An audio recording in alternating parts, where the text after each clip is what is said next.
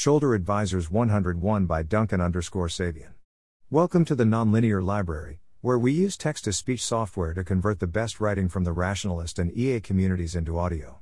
This is Shoulder Advisors 101, published by Duncan underscore Sabien on the Less Wrong.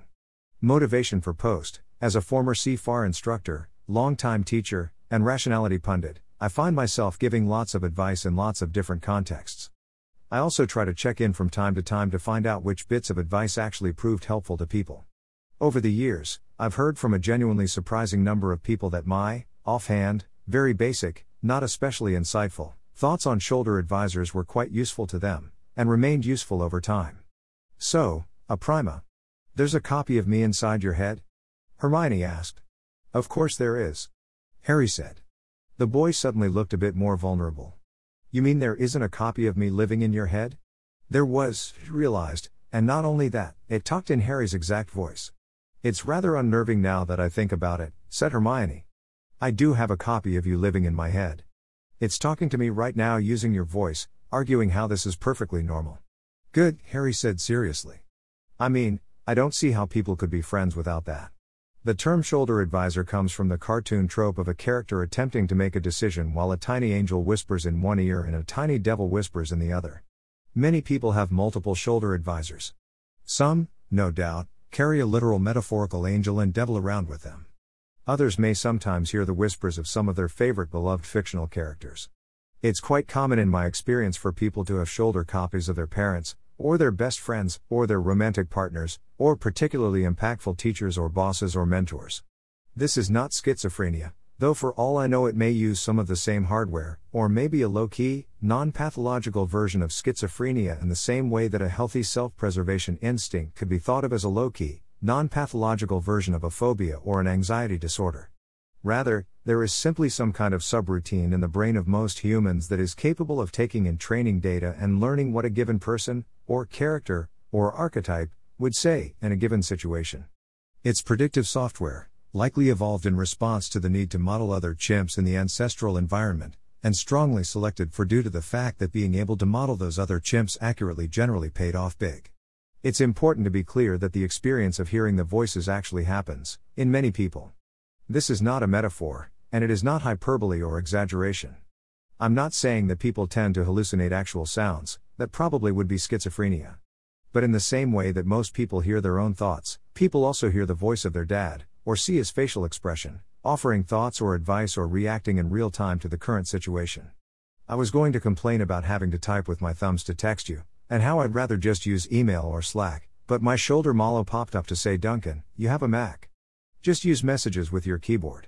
My mental copy of Jack is currently freaking out a bit about how toxic and unhealthy this sounds. I notice my inner Nate is betting this project will fail. I can hear my mom reminding me to take jam tarts when jam tarts are offered. Note that you don't need to demand that your advisor communicate in words. Often it's both easier and also just as useful to simply let them be present, to see their facial expressions and body language, imagine their nonverbal reactions, let yourself be aware of and attentive to them in the same way that you, likely, are aware of or attentive to other actual humans in the same room as you. Think of how, for instance, someone at a party might say something that causes your eyes to dart over to a friend, to see their reaction, you can do the same thing with your simulated friend. If you already have this experience, you can curate and improve your council of shoulder advisors, and this post will give you some pointers on how. If you do not already have this experience, you can most likely learn how to, if you want, and even a weak or limited or unreliable version of the skill has proven valuable for people. Why would I want this? In essence, good shoulder advisors allow you to be, at least marginally, smarter and more creative than you by yourself are capable of being. I don't have a rigorous or technically valid explanation as to why, but it is a straightforwardly observable fact that, for many people, their shoulder advisors occasionally offer thoughts and insights that the people literally would not have thought of otherwise. Novel ideas, useful perspective shifts, apt criticisms of one's own actions or intentions, that sort of thing. It's generally well understood that two heads are better than one, especially in times when one is stuck or uncertain, and shoulder advisors can be genuinely almost as good. 1.7 heads are better than one. Having the right shoulder advisor show up at the right moment can be every bit as impactful as having an actual friend or mentor in the room. And since shoulder advisors take up zero space and can be called upon at any hour and can include people you could never actually call upon in real life, such as Master Yoda or President Obama or Dwight K. Schrute or Mr. Rogers or any number of Lannisters, even small improvements in your ability to summon them at all. Their richness and overall verisimilitude can be tremendously valuable. My own cast of shoulder advisors have helped me overcome fear of physical actions I was capable of safely performing, backflips, broad jumps at height. Helped me make rapid mood shifts, for example, yanked me off the path of I'm about to lose my temper and restored my perspective and calm. Headed off large failure modes important projects before they cropped up, for example, pointed out a thing that would go disastrously wrong under the current plan. Made genuinely useful suggestions about how to phrase comments in difficult conversations, with employers, with romantic partners, with struggling friends. Noticed things that I had not consciously noticed, because it was the type of thing that person tends to care about and pay attention to, and I noticed my mental copy of them noticing. Provided advice for other people who were seeking advice from me, that I was incapable of producing directly, out of my own experience. Provided genuinely meaningful amounts of emotional comfort and support at times when I was isolated from my friends and family. Proposed multiple ideas for projects and essays and gotten me unstuck on both personal and professional projects generally served as a stabilizer that helps me stay within the range of what feels like me, i.e., they give me funny looks or helpful nudges when I start acting uncharacteristically or in ways that don't accord with my vision of my ideal self. Not to mention that having robust copies of my actual friends and colleagues has much better equipped me to interact with those friends and colleagues, by giving me a head start on how they'll respond to any number of things. Selection criteria, emulability, and usefulness. Step 1 Acquire shoulder advisors. Step 2 Use them skillfully. This section is for step 1. In order to use shoulder advisors, you have to have shoulder advisors, and whether you're building up a whole shoulder council for the first time or just trying to expand and curate an existing ensemble, some appointees are going to prove much more valuable than others. Assume you had no pre existing council, and were brainstorming a list of possible advisors with the intent to winnow it down. You might try writing down four or five names for each of the following categories Close family members, whether they're still close or not. Longtime friends, whether you're still friends or not. Impactful teachers and mentors. Current bosses, employers, coworkers, or clients. Characters from TV shows and movies. Characters from books or other media, including those you've invented yourself. Politicians, comedians, authors, celebrities, and other notable public figures. People who've blown your mind or changed the way you look at the world. People you have had serious disagreements with.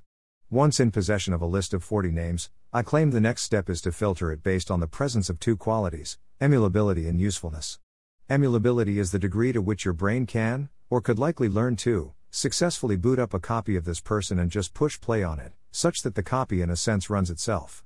Authors sometimes talk about their characters coming to life, and producing their own dialogue or wresting the story in an unexpected direction or even verbally arguing with the author inside their head. This is high emulability.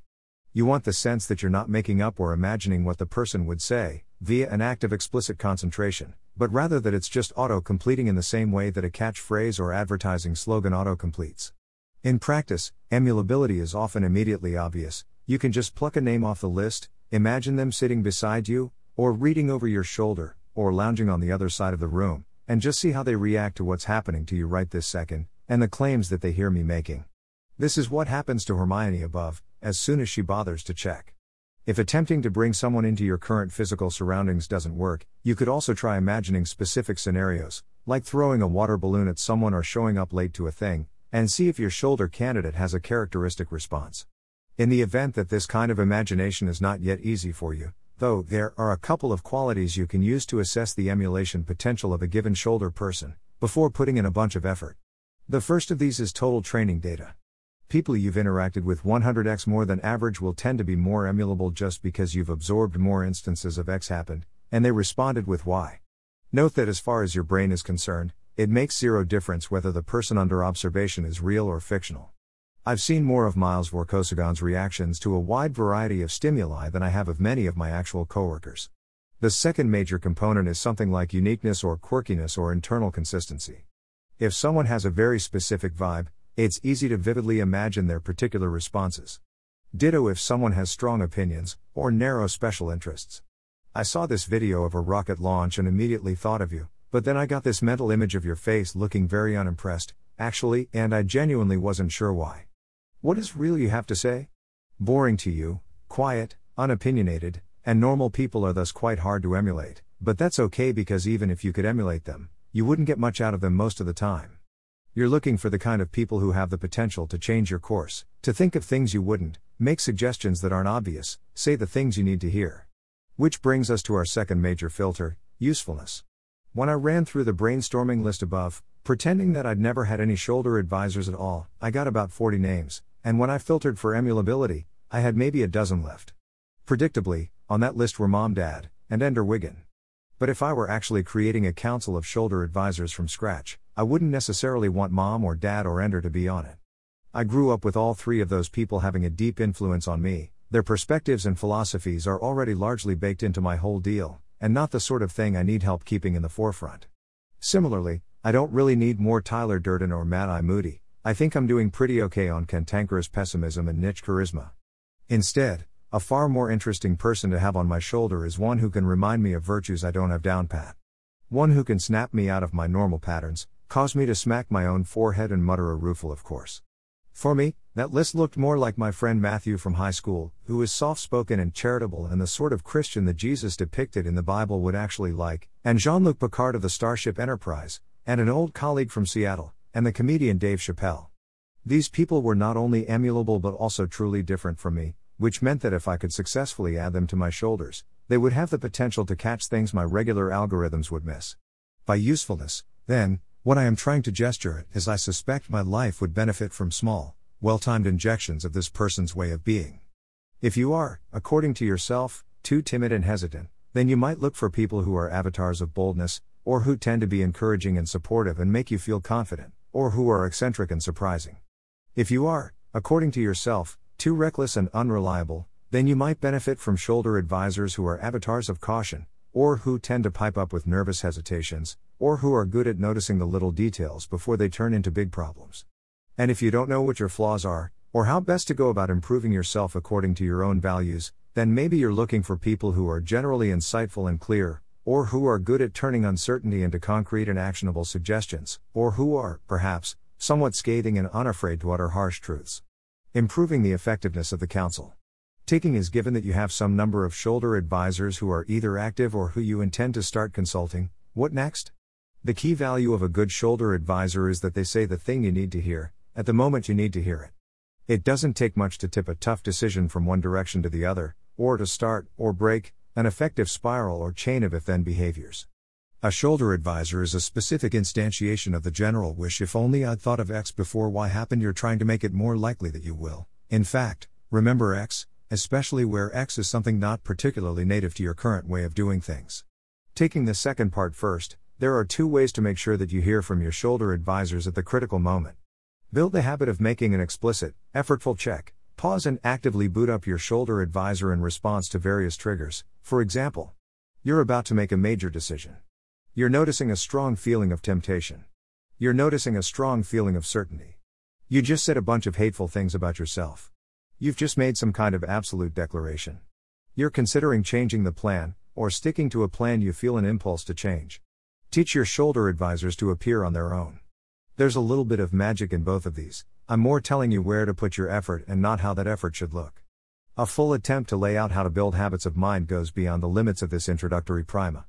By far, though, it's the second strategy that I and others have found disproportionately impactful. Explicit, intentional checks can only ever cover a small fraction of the times when people could really use a little extra insight. However, doing the explicit thing is a good way to bootstrap to the automatic version, especially if you set aside 5 minutes to do a one time brainstorm on when do I wish my shoulder advisors would show up? Note that you can make a limited commitment, and that almost any amount of explicit practice will pay off, on the margin. If it sounds like too much to do 5 checks a day for 3 months, try doing 1 check per day for 1 week, or whatever. As with exercise, the best plan is one you'll actually follow through on, not one which sounds virtuous and doesn't work out. Also, for the record, that line was literally just delivered to me by my shoulder Eli Tyre. A couple of tips as you explore this space. Don't ask your shoulder advisors questions.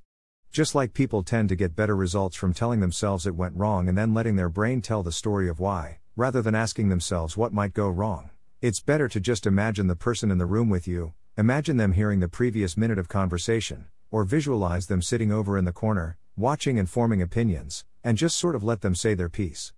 This can be a difficult skill to learn, if you don't have experience with it, but be patient. If your shoulder advisor isn't speaking up or making faces or anything, just keep on imagining them as you think thoughts at yourself or review your plan or whatever.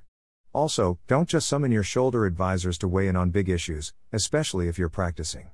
Vary the triggers, and reward your brain for causing the shoulder advisor to show up at all, for whatever reason, even if it's while you're making breakfast or while you're in the shower or just to say something snarky about the person in front of you in line.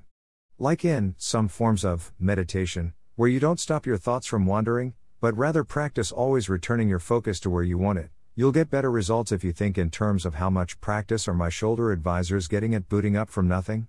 Once you've got a cast of characters who are willing to show up at all, or at least one solid imaginary friend, then you can worry about nudging their contributions in an actually useful direction. My favorite technique here is to refer back to the source material. It's amazing how quickly the human brain will update its model of another human, if you actually go back and check. Hey, Nate, I was wrestling with decision yesterday, and my shoulder Nate thought the key consideration was, blah. Lol. I mean, yeah, but actually there's a much more important consideration, which is, blah. Yes, my shoulder Nate actually says the word lol out loud, like it rhymes with doll. He does this because the real Nate does this, and my brain recorded it. If at all possible, especially in the early days, get your real advisors to not only correct your shoulder advisor's core thoughts and ideas, but to flesh out why they think what they think, and where your shoulder copy went wrong, what it doesn't seem to understand. If your shoulder advisor is fictional, this is somewhat harder to do, but a good substitute is to write down a draft of their first contribution, then review it a day or two later with a critical eye.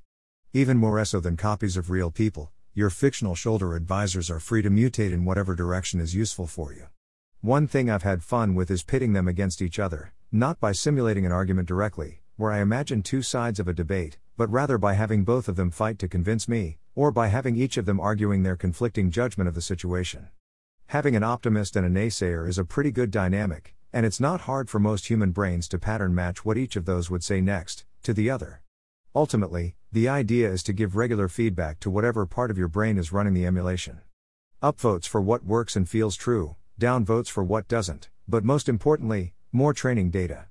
It's fine if your shoulder advisor gets frustrated and impatient as you ask it to say more and more words, let it be frustrated and impatient in whatever way is characteristic for that individual, and just keep recording. Downloading yourself. Again, the above was more a set of trailheads or threads to pull, there's not really a standard canon of advice here yet. Hopefully, it's enough to get people started, and hopefully, readers will leave further tips and advice in the comments. There was one last piece of the overall picture that I wanted to touch on, at least briefly, and it's this. You, too, can be a shoulder advisor. My friend Nate and I both live in each other's heads, and we both furthermore have a vested interest in our mental clone copy. Nate wants my shoulder Nate to be as good of a Nate copy as it can be, I want the same for his mental Duncan.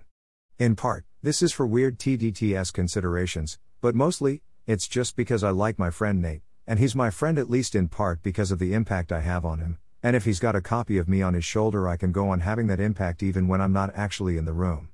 You can in fact deliberately install yourself in other people's heads, if they're at all inclined to let you. Some of my best lectures while at CFAR included me doing exactly this. The key, as with developing your own shoulder council, is to focus on making yourself emulable. Making your outputs reliably generable from inputs, having a specific and legible style or vibe. If you've only got an hour, this usually means being pretty blunt and repetitive and keeping things simple. So, the one question I want you to keep asking yourself is Do you know what you're doing and why you are doing it? Five minutes pass. Say it in my voice, in your head Do you know what you are doing and why you are doing it? Ten minutes pass. And what would Duncan say, at this moment? Can you picture his face? That's right, he'd say Do you know what you are doing and why you are doing it? Forty minutes pass. Months from now, you're going to be sitting in your room, tired and frustrated, and you're going to look up at the clock, and you're going to sigh, and then you're going to hear my voice in your ear, and it's going to say. By this point, I get a message roughly once a quarter, from former students or former workshop participants or people who saw me at a conference or talk, letting me know that their shoulder Duncan appeared for them in a pinch, and that they were, usually, quite glad that he did. If you have more than an hour to interact with someone, you can be a bit less cheesy than the above example, and encourage the same sort of feedback loops I described earlier, from the other side, Nate, for instance, often asks for the specific wording of his shoulder advisor, if I can remember it, and remarks on that wording as if he were disagreeing with shoulder Nate in a casual conversation, correcting and improving it. It's just such little mannerisms that allow a shoulder advisor to be really real to bring it to life, give it a personality separate from, and not dependent on, your brain's main central personality. Again, I don't have a sound explanation of the mechanics, but it works.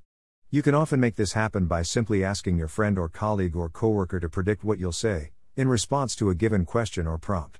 Asking them to predict is in general better than asking them to guess. And as icing on the cake, this has the added benefit that not only are they refining their specific model of shoulder you, they're also secretly practicing the general skill of booting up a shoulder advisor at all. Speaking of which, recap and conclusion. This section is left as an exercise for the reader, Try booting up a shoulder Duncan and see what parting words he has to offer, before you, hopefully, leave a comment down below. And if your shoulder Duncan doesn't have anything at all to offer, see if anyone else feels like chiming in. Thanks for listening. To help us out with the Nonlinear Library or to learn more, please visit nonlinear.org.